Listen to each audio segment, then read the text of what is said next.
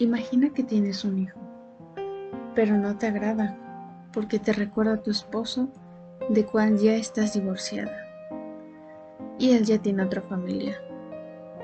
Entonces maltratas a tu hijo, le pegas constantemente y le dices que su papá era un bueno para nada sin futuro.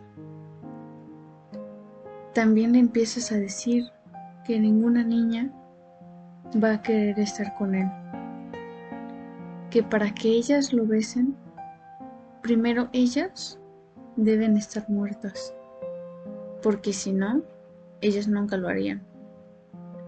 Y todo eso se lo dices cuando él solo tiene 10 años o menos.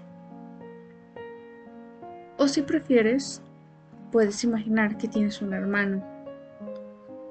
Tu madre te trata mucho mejor que él. Que aunque tú hagas cosas malas, es a él al que regaña y golpea. Pero tienes una mascota, un gato. Tu hermano ya harto de que reciba su mejor trato de parte de su madre, decide descuartizar a tu gato y luego ocultarlo en el armario. Días después la mamá de ustedes se da cuenta del gato por el olor y sabe que tu hermano solo lo hizo para poder llamar la atención de su madre.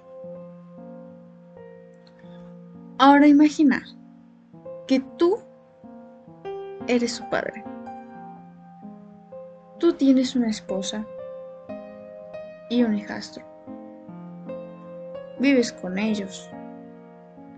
Pero un día, tu hijo se escapa de la casa de su madre y llega a la tuya. Él solo tiene 14 años. Así que tú y tu familia lo reciben con los brazos abiertos. Con el pasar de los días, notas que se comporta raro que él solo merodea en tu casa y observa a tu esposa de una forma rara, hasta que un día ve a tu esposa desnuda. Así que decides, unos días después, mandarlo a Montana con su madre. Ahora eres el hijastro del papá de Edmund. Eres dos años mayor que Edmund Después de lo ocurrido con tu madre y él, meses después él llega por acción de gracias para pasarlo en familia. Y otra vez pasa otro incidente con tu madre y él. Un día llegas a casa y ves a Edmund persiguiendo a tu madre por toda tu casa, mientras que la persigue, va cerrando las ventanas poniendo de, excusa que hay mucha luz. Entonces las va cerrando. Abres la puerta, entras y ves a tu madre asustada, con mucho miedo.